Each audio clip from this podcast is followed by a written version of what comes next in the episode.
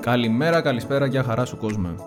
Σήμερα θα μιλήσουμε για το déjà vu. Μια κατάσταση στην οποία, όπως εμένα μου αρέσει να λέω, μπαμπάς εγκέφαλος τρολάρι. Πάμε να δούμε γιατί.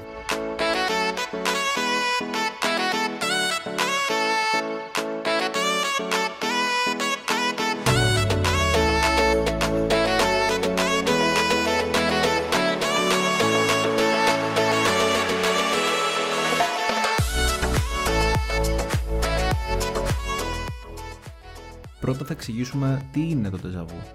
Θα δούμε ποια είδη έχει, πώς μελετούμε το συγκεκριμένο φαινόμενο και θα ασχοληθούμε αρκετά με έρευνες, πειράματα και μηχανισμούς, θεωρίες που έχουν αναπτυχθεί γύρω από αυτό το φαινόμενο. Θα καταλήξουμε και θα δώσουμε περισσότερο έμφαση στις τρεις δικές μου αγαπημένες θεωρίες και φυσικά στον λόγο που μ' αρέσει να αποκαλώ τον εγκέφαλο ως τον τρολιάρι μπαμπά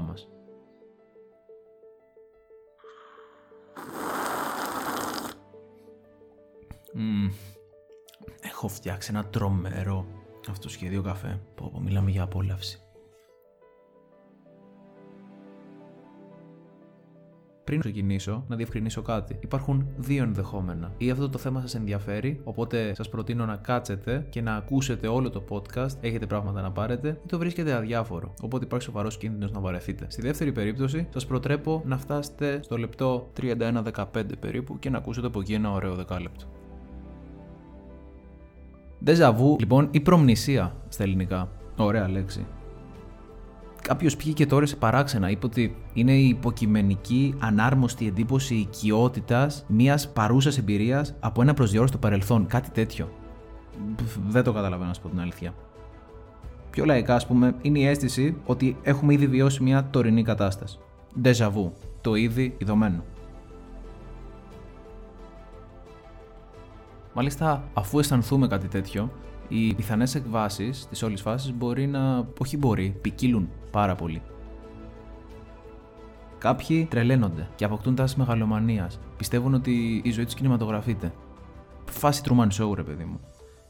Κάποιοι άλλοι πάλι μπορεί μέσα από αυτό να ενισχύουν το συνωμοσιολογικό μεταφυσικό τους δαιμόνιο και ως λάτρε της παραψυχολογίας ή του Matrix να αποδίδουν όλο αυτό το φαινόμενο σε ένα όνειρο, μια ανάμνηση από το μακρινό απροσδιόριστο παρελθόν, φτάνουν μάλιστα στο σημείο να σκέφτονται τι μπορεί να ήταν στην προηγούμενη ζωή τους. Υπάρχουν και αυτοί που εντάξει εκεί το χάνουν εντελώς και πιστεύουν ότι είναι προφήτες. Μπορεί να προβλέψουν το μέλλον. Θα δούμε ότι κάτι τέτοιο δεν γίνεται. Οπότε εκεί υπάρχει και ενδεχόμενη επαγγελματική αποκατάσταση. Καθώς το εκάστοτε άτομο κρίνει ότι ναι, είναι ικανό και αποφασίζει να ασχοληθεί με χαρτομαντία, με, με διάφορες άλλες τέτοιες επιστήμες. Όπως έχετε ήδη καταλάβει, πρόκειται για ένα γαλλικό όρο. Χρησιμοποιήθηκε για πρώτη φορά στα τέλη 1800-1870 περίπου από έναν Γάλλο παραψυχολόγο και για καιρό, μέχρι και σήμερα βασικά, συνδέεται με το μεταφυσικό. Μαντική ικανότητα, μετενσάρκωση, πολλές πολλές θεωρίες. Δεν θέλω να εστιάσω παραπάνω σε αυτές. Όχι τίποτα άλλο. Απλώς θα μιλήσουμε άλλη φορά για τους φαντασιόπληκτους μπουζκοκέφαλου ψυχασθενεί αρκουδιάρδες του κόσμου τούτου. Όχι, δεν είναι κάτι μεταφυσικό το ντεζαβού. Είναι κάτι απόλυτα φυσιολογικό. Και υπάρχουν πάνω από 40 σχετικές πιθανές θεωρίες αυτή τη στιγμή που προσπαθούν να εξηγήσουν το φαινόμενο. Ενδεικτικά λοιπόν, στα επόμενα λεπτά, θα αναφέρω τις επικρατέστερες. Περισσότερο του 70% των ανθρώπων παγκοσμίως αναφέρουν ότι έχουν βιώσει ένα αντίστοιχο φαινόμενο τουλάχιστον μία φορά στη ζωή τους. Το βιώνουμε συνήθως ανάμεσα στα 15 και τα 25 μας και το σημαντικό εδώ είναι ότι το déjà vu φθήνει με την ηλικία. Κάτι που μπορεί να δείχνει ότι ίσως και να μην είναι θέμα μνήμης, να μην είναι πρόβλημα μνήμης, όπως πιστεύουμε πάρα πολύ και πιστεύουν οι περισσότεροι μέχρι σήμερα δικαιολογημένα, αφού τα προβλήματα που αφορούν τη μνήμη μας όσο αυξάνεται η ηλικία, αυξάνονται και αυτά. Δεν φθήνουν. Το déjà φαίνεται ότι μειώνεται με την αύξηση της ηλικίας. Και πραγματικά έρευνες, θα τις αναφέρουμε και πιο μετά, έχουν δείξει ότι τελικά πρόκειται για κάτι καλό. Επίσης, για ακούστε και τ' άλλο. Υπάρχουν πάρα πολλές έρευνες που δείχνουν συσχέτιση της προμνησίας με αυξημένα επίπεδα στρες, κόποση, αλλά και κάποια φάρμακα. Καθώς και με διαταραχές όπως οι επιληψίες, η άνοια και η σχιζοφρένεια. Ω, ναι, κυρίες και κύριοι. Οπότε, όσοι τεζαβουζάρετε συχνά, να έχετε λίγο το νου σας. Καλό θα ήταν. Όχι, αστείευομαι. Θεωρείται φυσιολογικό. Αν βέβαια τώρα το βιώνετε σε καθημερινή βάση, ενώ παράλληλα συνομιλάτε και με την αόρατη φίλη σας, ε, καλό θα ήταν να, να κλείσετε ένα ραντεβουδάκι. Μια πρόταση κάνουν.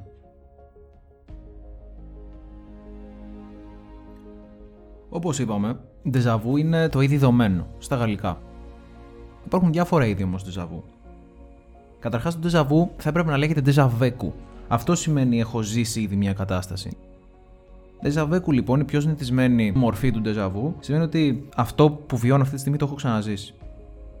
Υπάρχει το Deja Senti, που θα πει ότι αυτό που αισθάνομαι αυτή τη στιγμή το έχω ξανανιώσει. Υπάρχει το Deja Visite, ή Visite, δεν ξέρω, που σημαίνει αυτό το έχω ξαναεπισκεφθεί και έχει να κάνει κυρίως με χώρο, όπως καταλαβαίνετε και από το όνομα. Deja Etendu ή Etendu, πάω να έχω και προφορά τρομάρα μου, που θα πει έχω ήδη ακούσει αυτό που ακούγεται αυτή τη στιγμή. Υπάρχει το Deja Gut ή Goutte, πραγματικά γελάω με τον εαυτό μου, το οποίο θα πει έχω ήδη γευτεί αυτό που γεύομαι αυτή τη στιγμή. Άρα το αγαπημένο μου είναι το Deja Reve. Το Deja Reve, Reve, ξέρω εγώ πώς είναι, δεν με νοιάζει, σημαίνει ότι έχω ήδη ονειρευτεί αυτό που συμβαίνει. Και εδώ θα ήθελα να σταθούμε λίγο. Θέλω να διευκρινίσω ότι το πιστεύω ακράδαντα πως δεν συμβαίνει όντως κάτι που έχεις ονειρευτεί. Δεν το έχεις ονειρευτεί. Ή δεν συμβαίνει. Απλώς έτσι νομίζεις. Και αν είσαι σίγουρος ότι το έχεις ονειρευτεί, τότε να ξέρεις μάλλον πρόκειται για αυτό που λέμε αυτο, αυτο, αυτοεκπληρούμενη προφητεία αν έχεις δει, ας πούμε, στα όνειρά σου ένα μπλε δωμάτιο. Είναι πιο πιθανό από εκεί και πέρα να είσαι υποψιασμένος και να αναζητάς ένα μπλε δωμάτιο. Οπότε με το που το βρεις, γιατί στατιστικά πιθανό είναι ότι θα το βρεις, νομίζω ότι βγήκε αληθινό το όνειρο. Όχι. Δεν βγήκε αληθινό το όνειρο. Και ούτε εσύ μπορείς να προβλέψεις το μέλλον. Ακόμα τουλάχιστον. Με συγχωρείς που στο χαλάω, ε.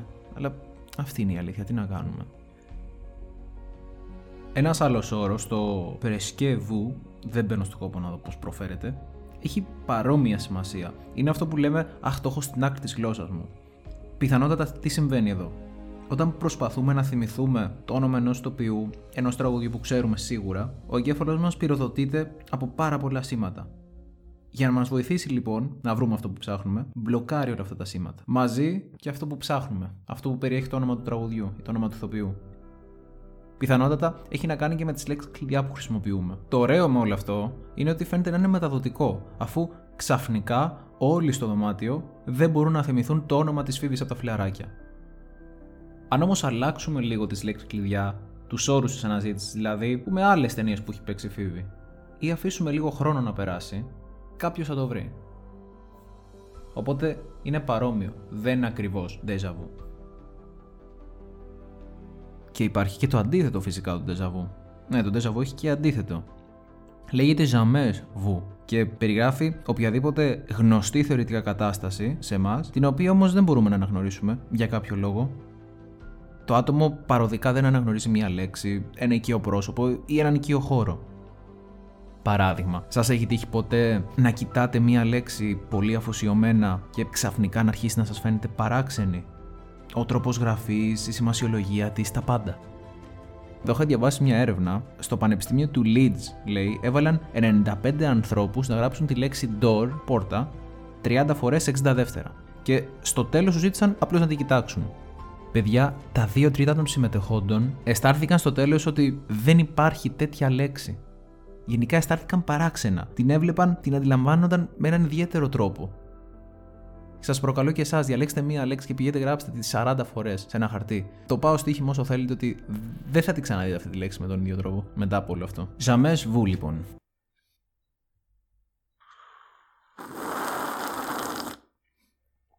Mm. Έχω φτιάξει ένα τρομερό αυτοσχέδιο καφέ. Πω, πω μιλάμε για απόλαυση ψάχνοντας κάποια πράγματα για το podcast, συνειδητοποίησα ότι πρόκειται όλο το ντεζαβού γενικά για μια πολύ μυστήρια εμπειρία του κεφάλι μας, την οποία δεν έχουμε ανακαλύψει πλήρως και δεν μπορούμε και να τη μελετήσουμε για δύο κυρίως λόγους. Πρώτον, εμφανίζεται σπάνια. Ναι, εμφανίζεται στις ζωές όλων μας, μία τουλάχιστον φορά, αλλά πώς θα ξέρουμε πότε ακριβώς θα έρθει αυτή η φορά ζωή του καθενός. Δεν μπορούμε να τη μελετήσουμε σε ένα εργαστήριο. Μπορούμε όμως, όπως θα δούμε σε λίγο και κρατήστε το αυτό, να την προκαλέσουμε. Και αυτό είναι πολύ ενδιαφέρον. Πρώτος λόγος λοιπόν εμφανίζεται σπάνια. Δεύτερος, διαρκεί πολύ λίγο. Διαρκεί ελάχιστα δευτερόλεπτα. Κάποιοι λένε 10 με 30, κάποιοι άλλοι λένε και λιγότερο. Μιλάνε για λιγότερο από 10 δευτερόλεπτα. Οπότε ναι, είναι δύσκολο να τη μελετήσουμε. Όσες σχετικές έρευνες έχουμε κάνει, από ό,τι κατάλαβα είναι δύο ειδών. Είναι οι έρευνες παρατήρησης, observational, όπου προσπαθούμε να βρούμε κοινά χαρακτηριστικά όσων βιώνουν τέτοια φαινόμενα, και είναι και οι έρευνες πειραματικές, όπου μόνοι μας, όπως είπα και νωρίτερα, πυροδοτούμε επεισόδια ντεζαβού σε ανθρώπους. Να ξέρετε, το έχουμε κάνει αυτό ακόμα και ρίχνοντας ζεστό νερό στα αυτιά τους. Ο ναι. Με αυτούς τους τρόπους λοιπόν προσπαθούμε να καταλάβουμε το μηχανισμό, μπας και καταφέρουμε στο τέλος να βρούμε την αιτία. Για να γίνουμε όμως λίγο πιο συγκεκριμένοι, να δούμε τι μπορεί να συμβαίνει στον εγκέφαλο ενός ανθρώπου τη στιγμή που βιώνει το φαινόμενο του ντεζαβού. Για να μελετήσουμε πιο εύκολα το φαινόμενο, διαλέγουμε κυρίως επιληπτικούς ασθενείς. Ασθενείς οι οποίοι ακριβώς βιώνουν τα επεισόδια πολύ πιο συχνά. Σε μια επιλεπτική κρίση, έχεις ουσιαστικά εναλλαγή ηλεκτρικής δραστηριότητας σε νευρώνες μιας συγκεκριμένης εστιακής περιοχής στον εγκέφαλο. Αυτή η δυσλειτουργική ηλεκτρική δραστηριότητα μπορεί να διαδοθεί σαν κύμα. Είναι ηλεκτρισμός, έτσι. Α πούμε ότι σε κάποιες περιοχές αρχικά έχουμε ένα σεισμό. Δεν ξέρουμε όμως γιατί έχουμε αυτό το σεισμό, αυτό ψάχνουμε. Οπότε από το σημείο που γίνεται ο σεισμός ξεκινάει ένα τσουνάμι το οποίο σαν ντόμινο ταξιδεύει σε όλο τον εγκέφαλο.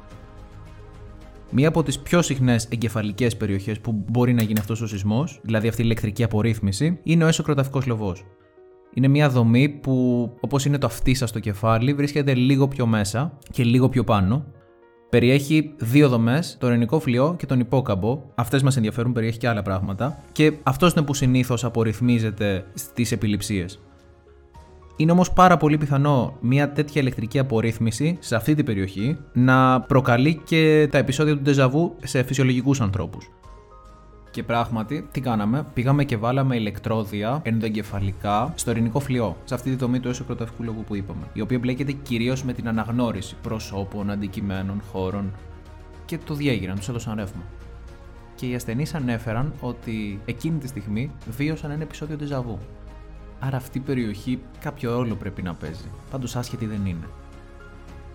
Σε άλλες έρευνες που ανέλησαν ηλεκτροκεφαλογραφήματα, τι είναι αυτό; Βάζεις ηλεκτρόδια σε διάφορα σημεία στον εγκέφαλο αυτή τη φορά και καταγράφεις αναχρονική στιγμή πόσο ρεύμα έχουν την ηλεκτρική δραστηριότητα.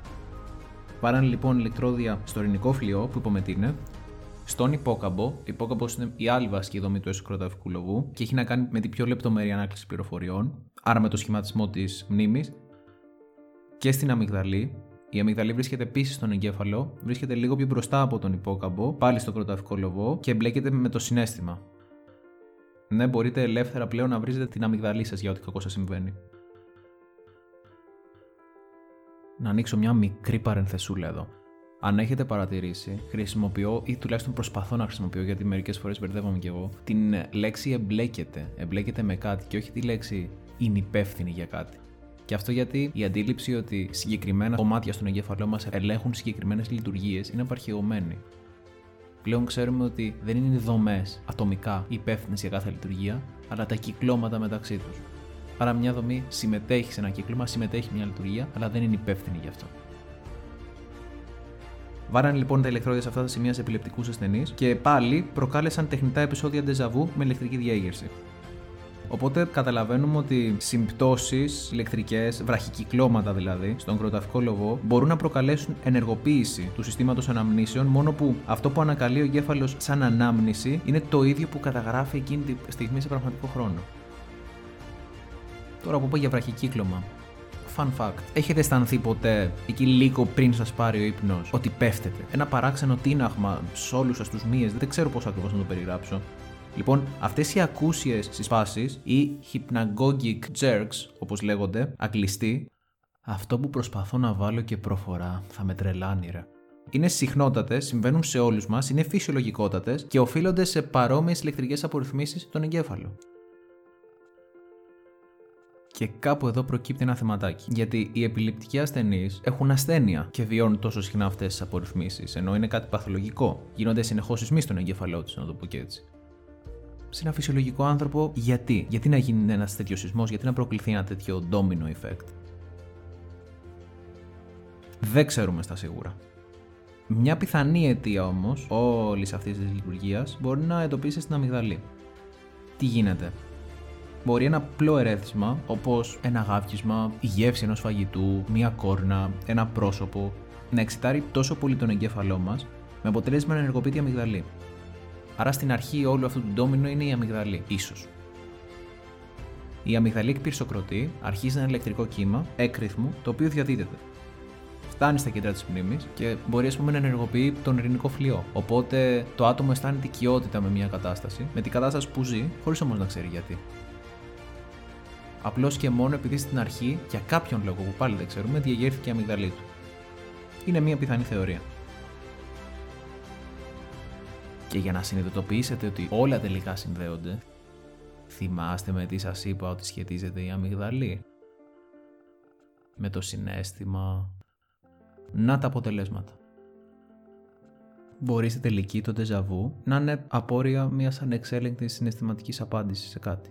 Άτιμο συνέστημα. Μία άλλη επίσης πιθανή θεωρία, λιγότερο γνωστή, στηρίζεται στη φύση της διαδικασίας της μάθησης. Ξέρετε πώς μαθαίνουμε κάτι; Θα το πούμε και σε άλλο podcast. Αλλά αδρά έχουμε κάποιες εμπειρίες και συγκρίνουμε αυτό που βιώνουμε αν μοιάζει ή αν διαφέρει από τις εμπειρίες που έχουμε ήδη. Η διαφορά των δύο, της ανάμνησης από την πραγματικότητα, γίνονται συνάψεις, να το πω πολύ απλουστευμένα, που προστίθενται στα ήδη υπάρχοντα κυκλώματα. Και γίνονται η νέα μνήμη μας. Έτσι μαθαίνουμε. Ο εγκέφαλος λοιπόν μπορεί να συγκρίνει αναμνήσεις μεταξύ τους και με όσα βιώνουμε στο παρόν και να ανοιχνεύει ομοιότητες και διαφορές ανάμεσά τους. Η ικανότητα του αυτή λέγεται pattern separation. Πραγματικά δεν ξέρω πώς να το πω στα ελληνικά, θα το έλεγα. Διαχείριση, διάκριση μοτίβων, ίσως. Το νευρονικό κύκλωμα που ευθύνεται για αυτή τη διαδικασία είναι πιθανό που και που να λειτουργεί, να αστοχεί. Οπότε, όταν συμβαίνει αυτό, τα όσα βιώνουμε αυτή τη στιγμή ταυτίζονται ή μοιάζουν πάρα πολύ με μια παρελθοντική μας ανάμνηση. Γιατί ο εγκέφαλος δεν μπορεί να βρει διαφορές, και αυτό είναι ένα επεισόδιο ντεζαβού.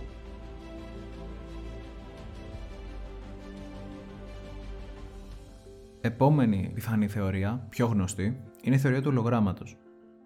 Αυτή προτάθηκε από έναν Ολλανδό ψυχίατρο, τον Χέρμα Σνόου. Τα ολογράμματα είναι κάτι σαν δυσδιάστατα μοτίβα, τα οποία όμως μπορούν να αποτυπώσουν, άμα τα επεξεργαστούμε λίγο, τις τρεις διαστάσεις. Με βάση αυτή τη θεωρία, λοιπόν, η βίωση ενός και μόνο θραύσματο μιας τωρινής κατάστασης, παραδείγματος χάρη ένας ήχος, μια μυρωδιά, ένα αντικείμενο, η αρχιτεκτονική ενός χώρου, μπορεί να μας θυμίσει μια προηγούμενη εμπειρία, την οποία όμως δεν μπορούμε να ανακαλέσουμε με ακρίβεια, με αποτέλεσμα ο εγκέφαλός μας να φτιάχνει μόνος του μια ανάμνηση για να εξηγήσει την όλη φάση και να αισθανθεί πιο άνετα. Και για ποιο λόγο δεν μπορεί να ανακαλέσει όλη την ανάμνηση όπως ήταν στο παρελθόν, γιατί όταν την είχε ζήσει δεν της είχε δώσει τη σημασία που έπρεπε. Παράδειγμα, είσαι στο μετρό και βλέπεις ένα πολύ ωραίο κορίτσι να κάθεται δίπλα σε έναν τύπο ο εγκέφαλός σου βλέπει τη φάτσα του τύπου και την αποθηκεύει, χωρίς εσύ να το καταλαβαίνεις. Αργότερα λοιπόν βλέπουμε κάποιον που μοιάζει σε αυτόν τον τύπο. Εμείς δεν ξέρουμε ότι του μοιάζει, αλλά ο εγκέφαλός μας το καταλαβαίνει, γιατί μπορεί να συγκρίνει, είπαμε. Νομίζουμε ότι τον έχουμε ξαναδεί αυτόν τον τύπο. Αισθανόμαστε οικία, δεν ξέρουμε γιατί. Οπότε βγάζουμε το συμπέρασμα ότι ναι, τον έχουμε ξαναδεί. Αλλά αισθανόμαστε παράξενα, γιατί η ανάμνηση που έχουμε φτιάξει με αυτόν τον τύπο στο παρελθόν είναι ψεύτικη. Δεν τον έχουμε ξαναδεί. Γενικά, μην νομίζετε ότι η αναμνήση σας, η μνήμη σας, ανταποκρίνεται και πάρα πολύ στην πραγματικότητα του παρελθόντος. Θα το πούμε και στο τέλος αυτό, και είναι κάτι που θέλω να κρατήσετε. Τα περισσότερα από όσα θυμάστε δεν συνέβησαν όπως τα θυμάστε. Ακούστε. Ένας τύπος, νομίζω ο Κόνορ, Ακύρα ο Κόνορ το όνομά του, κατάφερε, για να το αποδείξει αυτό, να φυτέψει ψεύτικες αναμνήσεις στους συμμετέχοντες ενός πειράματος και συνέχεια το γνωστοποίησε. Τι έκανε ακριβώς; Σε μία μελέτη του, χωρίς να έχει προειδοποιήσει τους συμμετέχοντες τι θα γίνει ακριβώς, διάβαζε λέξεις οι οποίες παραπέμπουν σε μία συγκεκριμένη κατάσταση. Πουχού, νύχτα, όνειρο, μαξιλάρι, κρεβάτι και άλλα. Δεν τους ανέφερε ποτέ τη λέξη ύπνος. Αφού τελείωσε λοιπόν το πείραμα, πρώτα τους ρώτησε αν θυμούνται λέξη να ξεκινάει από το γράμμα Y. Οι περισσότεροι προσπαθούσαν να θυμηθούν όλες τις λέξεις, έφτασαν στο συμπέρασμα ότι όχι, δεν θυμούνται καμία λέξη να ξεκινάει από το γράμμα Y.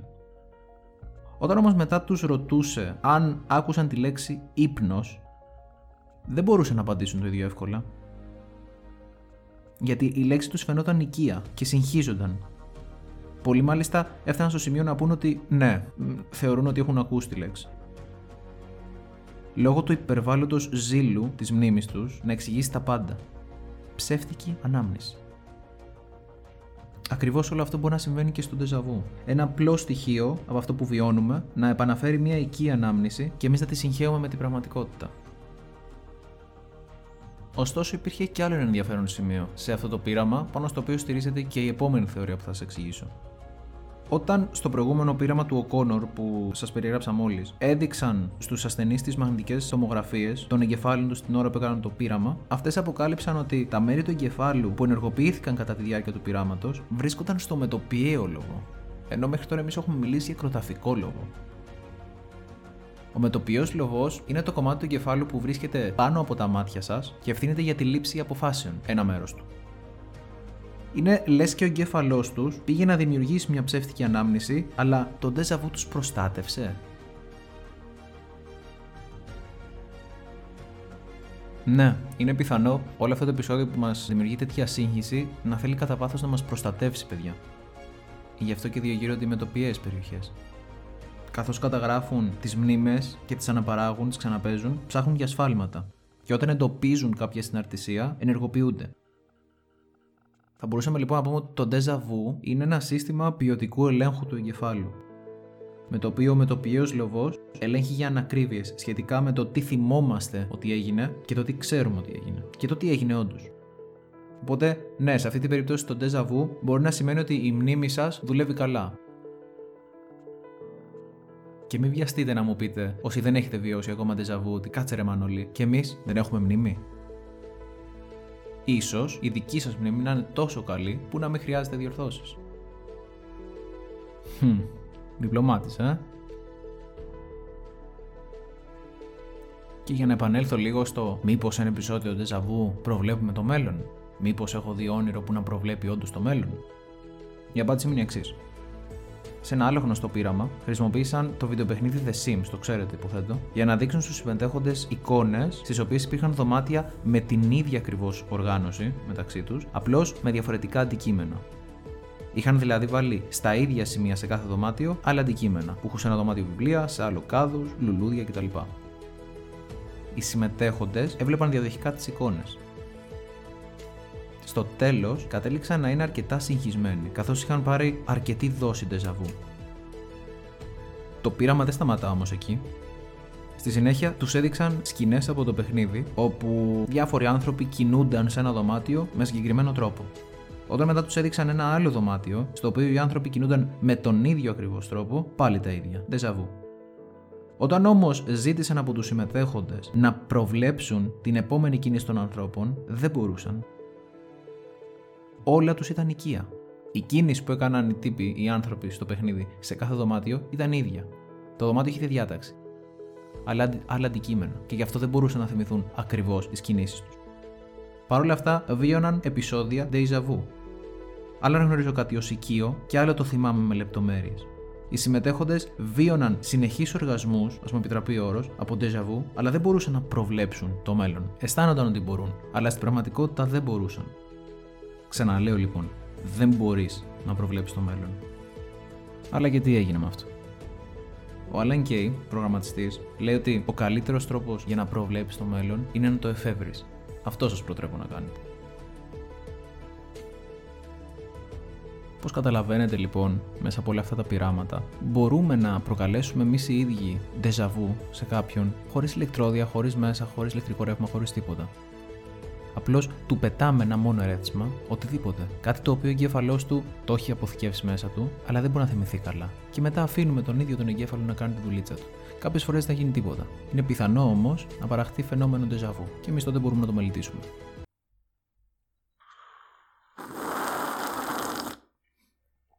Mm. Έχω φτιάξει ένα τρομερό αυτοσχέδιο καφέ. Πω, πω, μιλάμε για απόλαυση.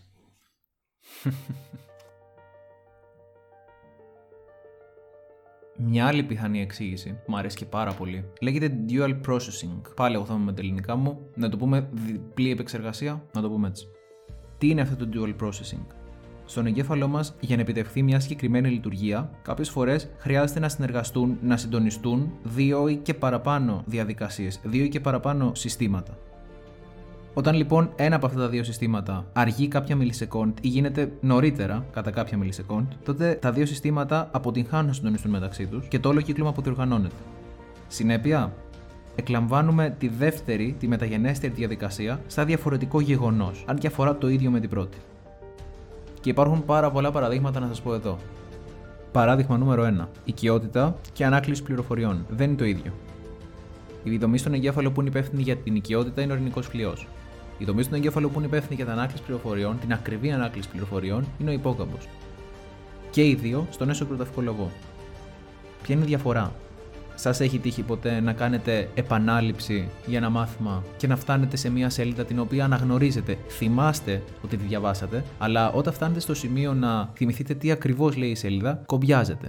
Γιατί γίνεται αυτό; Γιατί έχει ενεργοποιηθεί ο ορεινικός φλοιό που ευθύνεται για την αναγνώριση, την αίσθηση οικειότητας όπως είπαμε, αλλά όχι ο υπόκαμπος. Οπότε δεν μπορείς να θυμηθείς ακριβώς τι λέει η σελίδα. Και δεν διαγείρεται ο υπόκαμπος γιατί δεν έμαθες ποτέ αυτή τη σελίδα όπω έπρεπε. Όταν πάλι σας ζητήσει ένας φίλος σας να του περιγράψετε το πρώτο σας αμάξι, το πρώτο σας φιλί, διάφορα τέτοια πράγματα στα οποία έχετε δώσει προσοχή, τότε φυσικά και ενεργοποιείται ο ορεινικός φλοιό, φυσικά και αισθάνεστε οικία με αυτά, αλλά και ενεργοποιείται και ο υπόκαμπος. Και επειδή διαγείρεται και ο υπόκαμπος, μπορείτε να θυμηθείτε ακριβώς όλα αυτά τα πράγματα.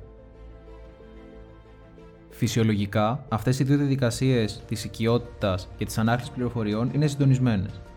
Αν όμως για κάποιο λόγο δεν τον ξέρουμε δυστυχώς, το όλο κύκλωμα αποδιοργανωθεί ή το ερέθισμα αρκεί μόνο για μία από τις δύο διαδικασίες, που συνήθως είναι η οικειότητα, τότε αισθανόμαστε ανεξήγητα άνετα με μια νέα τωρινή κατάσταση. Ίσον déjà vu.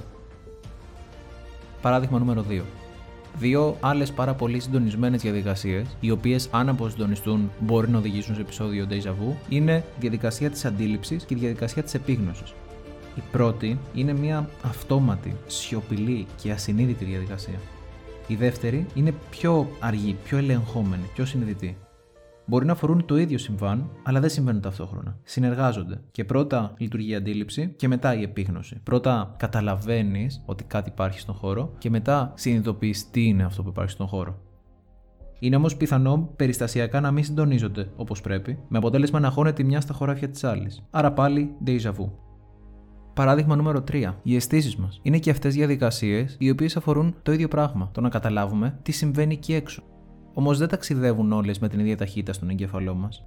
Είναι λοιπόν πιθανόν να βιώνουμε μια κατάσταση στην οποία πρώτα επεξεργαζόμαστε αυτό που βλέπουμε και μετά αυτό που ακούμε. Αν και μάλλον σημαίνει το αντίστροφο. Πρώτα φτάνει η ακουστική πληροφορία στον ακουστικό φλοιό και μετά η οπτική. Μιλάμε για διαφορές ελάχιστων μιλισέκονds. Η χρονική διαφορά αυτών των δύο διαδικασιών ίσως μας κάνει να τις αντιλαμβανόμαστε ως δύο διαφορετικές εμπειρίες, δύο ξεχωριστά μηνύματα. Οπότε ο εγκέφαλός μας αντιλαμβάνεται τη δεύτερη χρονικά διαδικασία ως ξεχωριστή εμπειρία. Αυτή λοιπόν είναι η θεωρία της διπλής, πολλαπλής, όπως θέλετε πείτε, επεξεργασία του εγκεφάλου μας. Επόμενο, η θεωρία του κινητού ή αλλιώς θεωρία της διχασμένης προσοχής ή αλλιώς θεωρία της διπλής αντίληψης. Α πούμε ότι μπαίνουμε σε ένα καινούριο χώρο και ενώ περπατάμε είμαστε απορροφημένοι στο κινητό μας ή σε μια σκέψη μας. Τελειώνουμε ό,τι έχουμε να κάνουμε και κοιτάμε το περιβάλλον γύρω μας. Και μας φαίνεται πάλι οικείο. Déjà vu. Γιατί; Γιατί ενώ απασχολούμασταν με το κινητό ή με τον φίλο μας ή με τη συζήτησή μας, ο εγκέφαλός μας έβλεπε ό,τι συμβαίνει γύρω. Άκουγε ό,τι συμβαίνει γύρω. Είχε μία αίσθηση του χώρου. Απλώς δεν μας το είπε. Το αποθήκευσε στο ασυνείδητο. Δεν το κατέγραψε στη συνείδησή μας. Όταν λοιπόν μετά από λίγο κοιτάξαμε και βιώσαμε το τι συμβαίνει γύρω μας, όλα μας φάνηκαν γνώριμα. Ναι, γιατί τα είχαμε ξαναδεί. Αυτό λέει η θεωρία του κινητού, η θεωρία της διπλής προσοχής. Μια άλλη παρόμοια θεωρία έχει να κάνει με το ότι ο εγκέφαλός μας δεν επεξεργάζεται μια πληροφορία μπαμ και έξω, αλλά σε στάδια. Μπορεί λοιπόν να ξεκίνησε να επεξεργάζεται μια κατάσταση, να την άφησε στη μέση γιατί κάτι προέκυψε. Πουχου έκλαιγε το μωρό, πιέστηκε πάνω του, έπεσε η γυναίκα από τον μπαλκόνι ουρλιάζοντα, δεν ξέρω. Το σημαντικό είναι ότι όταν επέστρεψε στην προηγούμενη διαδικασία για να ολοκληρώσει αυτό που είχε αφήσει στη μέση, δεν το θυμόταν καν. Οπότε του φάνηκε οικείο, χωρίς όμως να ξέρει γιατί.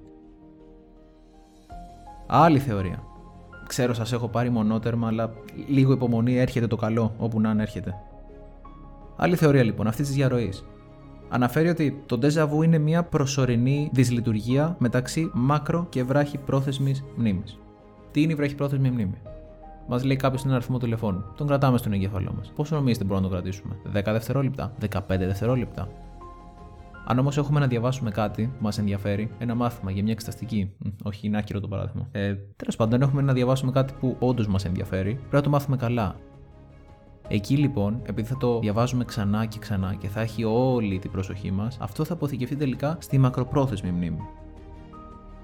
Το θέμα ποιο είναι; Στο Deja Vu είναι πιθανόν κάτι το οποίο επεξεργαζόμαστε εκείνη τη στιγμή, κάτι τωρινό λοιπόν, κάτι παροντικό, να έχει μια διαρροή το κύκλωμα στον εγκέφαλό μας και αυτό που βιώνουμε από τη βραχυπρόθεσμη μνήμη που ήταν προδιαγεγραμμένο να περάσει, να καταλήξει στη μακροπρόθεσμη μνήμη.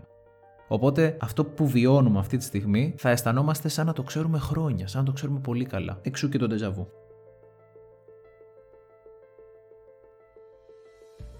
Φυσικά δεν θα μπορούσε να λείπει από την όλη συζήτηση και η εξήγηση του Φρόιτ. Κατά τον Φρόιτ, λοιπόν, τέτοια επεισόδια, déjà vu, είναι αποτέλεσμα τραυματικών συμβάντων ή ανεπίτρεπτων επιθυμιών που έχουμε καταπιέσει ή αποθήσει, οπότε δεν έχουν εισέλθει στις νόμιμες σε εισαγωγικά αναμνήσεις μας, αλλά με την πρώτη ευκαιρία και με αφορμή κάποιο ερέθισμα, το βίωμα ανασύρεται από το ασυνείδητο και παίρνει τη μορφή ανάμνησης. Ναι, ναι, αυτό ακριβώς. Κι όμως, να σα πω την αλήθεια, δεν περίμενα τίποτα περισσότερο και τίποτα λιγότερο από τον Φρόιντ.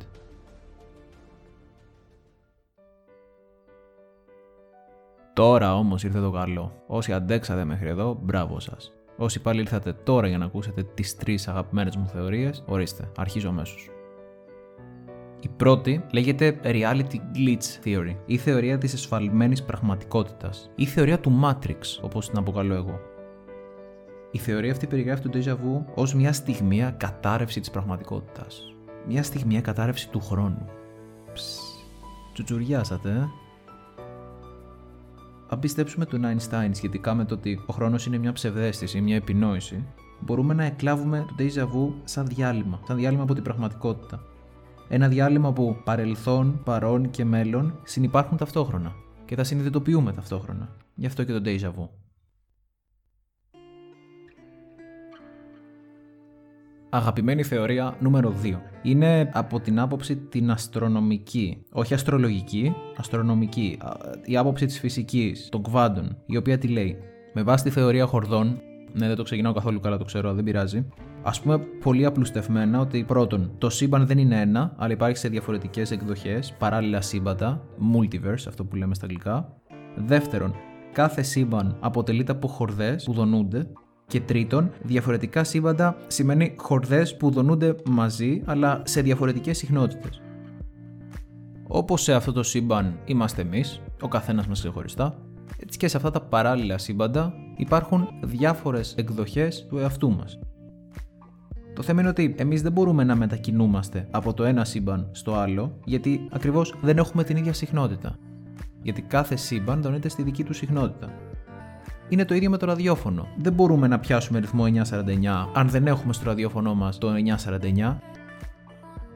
Τι γίνεται λοιπόν στο Deja Vu; Δύο σύμπαντα ταλαντώνονται στην ίδια συχνότητα, συγχρονίζονται δηλαδή, Οπότε για μια στιγμή αισθάνεσαι το ίδιο με τον άλλο εαυτό σου, στο παράλληλο σύμπαν, που όμως είναι πιο μπροστά στο χρόνο από σένα.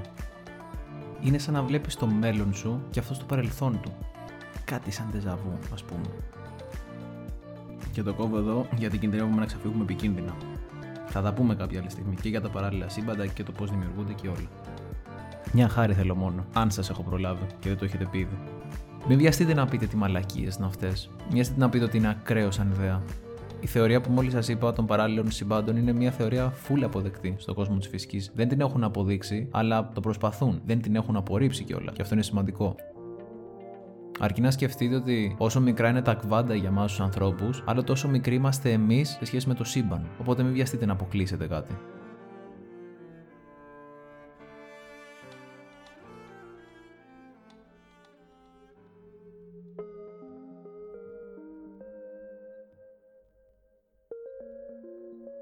Και έφτασε η ώρα. Καλώς ήρθατε στη δική μου άποψη για το τι είναι το Deja Vu. Είστε έτοιμοι γι' αυτό; Για να δούμε. Γύρω μας συμβαίνουν τόσα πολλά και ο εγκέφαλός μας τα βλέπει όλα. Τα ακούει όλα, τα βιώνει όλα. Γιατί είναι γαμάτος. Σε εμάς όμως δεν μπορεί να τα δείχνει όλα αυτά για να μην καούμε. Γιατί εμείς δεν είμαστε γαμάτοι. Και καλά κάνει. Ρε παιδιά, για φανταστείτε το λίγο, όντως τώρα. Να είστε βράδυ Παρασκευής, βράδυ Σαββάτου, με την παρέα σας, με τη σύντροφό σας, το σύντροφό σας, την οικογένειά σας, να κάνετε ό,τι γουστάρετε να κάνετε. Και ταυτόχρονα να υπάρχει μια τηλεόραση ή ένα ραδιόφωνο, α πούμε, από πίσω, με τον πρωθυπουργό Κούλι να κάνει δηλώσεις. Ε, σε τι θα αφοσιωθεί; Α πούμε λοιπόν ότι σε κάποια φάση εκεί που κάνετε ό,τι κάνετε με την παρέα σας, ακούγεται από τη τηλεόραση η λέξη μνημόνιο. Τι να έχει πει ο Κούλης, να. Μια υπόθεση κάνουμε. Μια λέξη που είναι αρκετά επίπονη, που έχει κάνει πολύ κόσμο να υποφέρει, ίσως και εσάς. Ο εγκέφαλος σας σίγουρα τη θυμάται καλά. Το επόμενο πρωί λοιπόν μπορεί να βγείτε για καφέ με κανένα φίλο. Θα σας ρωτήσει τι κάνατε χθες το βράδυ. Ούτε εγώ δεν ξέρω τι θα του πείτε. Πάντως για το κούλι δεν θα του πείτε. Γιατί δεν το θυμάστε. Και καλά κάνετε. Βασικά νομίζετε ότι δεν το θυμάστε. Όταν μετά από λίγο ανοίξει τηλεόραση και δείτε τις δηλώσεις του, καινούριε δηλώσεις, να λέει κάτι για μνημόνιο, ας πούμε, χτύπα ξύλο πραγματικά, θα αισθανθείτε οικία. Αλλά δεν θα ξέρετε γιατί. Σιγά μην θυμηθείτε ότι το είχε τηλεόραση και το έχετε ξαναδεί χθες το βράδυ. Γιατί ο εγκέφαλός σας, δυστυχώς σε αυτή την περίπτωση, μπόρεσε και άκουσε το μορφωνιό χθες. Απλώς δεν σας το είπε. Για να σοβαρευτώ λίγο. Είναι πιθανό κάτι που ζούμε αυτή τη στιγμή. Ένα μόνο ερέθισμα ενδεχομένως. Μια μυρωδιά, ένα ήχο, μια γεύση, ένα πρόσωπο. Να επαναφέρει στη συνειδητή μνήμη μας να μας θυμίσει κάτι παρόμοιο το παρελθόν που το είχαμε ζήσει χωρίς όμως να το έχουμε συνειδητοποιήσει. Οπότε αισθανόμαστε οικία χωρίς να ξέρουμε γιατί. Ο εγκέφαλος μας ξέρει. Ξέρει ότι δεν έχουμε ξαναζήσει την ίδια στιγμή στο παρελθόν. Αποκλείεται κάτι τέτοιο ξέρει ότι δεν έχει ξαναυπάρξει στιγμή που έχουμε πάει για καφέ με τον φίλο μας και ταυτόχρονα ακούμε τον ίδιο πρωθυπουργό να κάνει τις ίδιες ακριβώς δηλώσεις σχετικά με το μνημόνιο. Δεν, δεν υπάρχει αυτό. Όμως, τι κάνει; Δεν μας το λέει, θέλει να μας τρολάρει λίγο. Άρα φτιάχνει μια ανάμνηση στην οποία, Α, ναι, τώρα κάτι θυμάμαι. Ναι, αυτό το έχω ξαναζήσει. Και τη ταυτίζει με αυτό που ζούμε τώρα. Χωρίς η ανάμνηση, η αληθινή ή η αυθεντική, να ταυτίζεται όντως με αυτό που ζούμε τώρα. Το μόνο κοινό που είχαν είναι η λέξη μνημόνιο και ένας πρωθυπουργός να το ανακοινώνει. Πολύ μιλάω όμως γι' αυτό και δεν μας λέγω καλά. Ο μετοπιαίο μας λόγος όμως ξέρει. Ξέρει ότι όλα αυτά αποκλείται να έχουν συμβεί στο παρελθόν και συγκρούεται με τον υποκάμπιο σχηματισμό, τη δομή που μάλλον είναι υπεύθυνη για όλες αυτές τις ψεύτικες αναμνήσεις. Και το αποτέλεσμα αυτής της σύγκρουσης, το γνωστό σε όλους μας πλέον, déjà vu. Γιατί λοιπόν λέω τον εγκέφαλο τρολιάρι. Γιατί φτιάχνει αναμνήσεις για να μας κοροϊδέψει, δεν ξέρω. Πάντως, στη μνήμη μας δεν πρέπει να έχουμε εμπιστοσύνη. Γιατί οι αναμνήσεις δεν είναι καταγραφή μιας πραγματικότητας του παρελθόντος, αλλά ανακατασκευή της. Πώς να σας το πω; Ακροατή μου έχω για λίγο την προσοχή σου. Θυμήσου τη τελευταία φορά που πήγες για καφέ πριν την καραντίνα και προσπάθησε να ανακαλέσεις όσα περισσότερα μπορείς. Τι καιρό είχε, τι φορούσες, με ποιον ήσουν. Θέλω να κλείσεις τα μάτια και να διαμορφώσεις την όλη σκηνή στο μυαλό σου, σαν να τη βλέπεις τώρα. Κάντο. Ωραία. Α υποθέσουμε ότι το έχεις κάνει. Απάντα μου τώρα, ενώ έχεις κλειστά μάτια και το φαντάζεσαι όλο αυτό, στην εξής ερώτηση. Όπως βιώνεις αυτή τη στιγμή, όλη αυτή τη φάση, το κάνεις σε πρώτο ή τρίτο πρόσωπο. Βλέπεις μόνο την κοπέλα σου, βλέπεις μόνο τους φίλους σου ή βλέπεις και εσένα μαζί.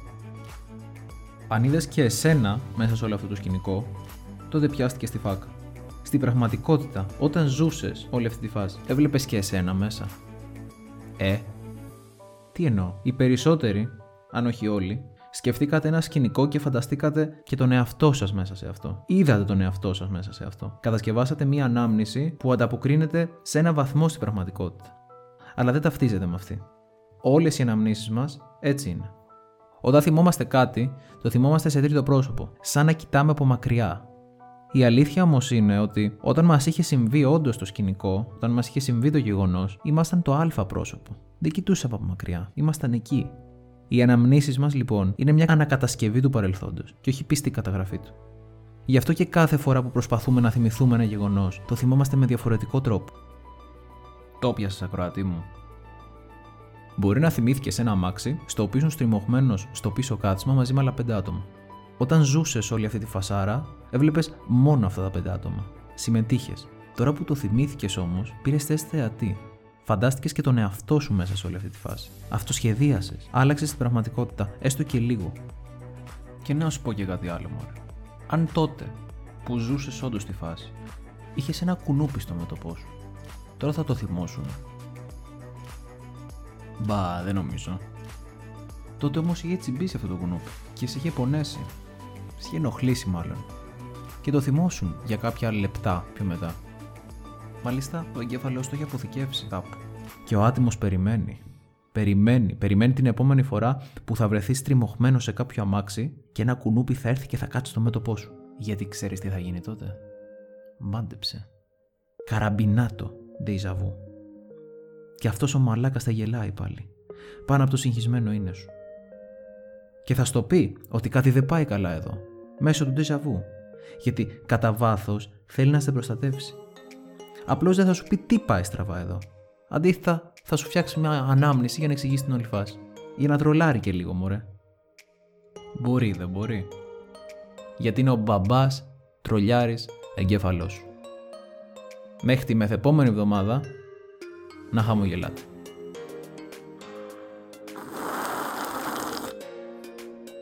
Mm. Και γαμώ τους καφέδες ρε φίλε.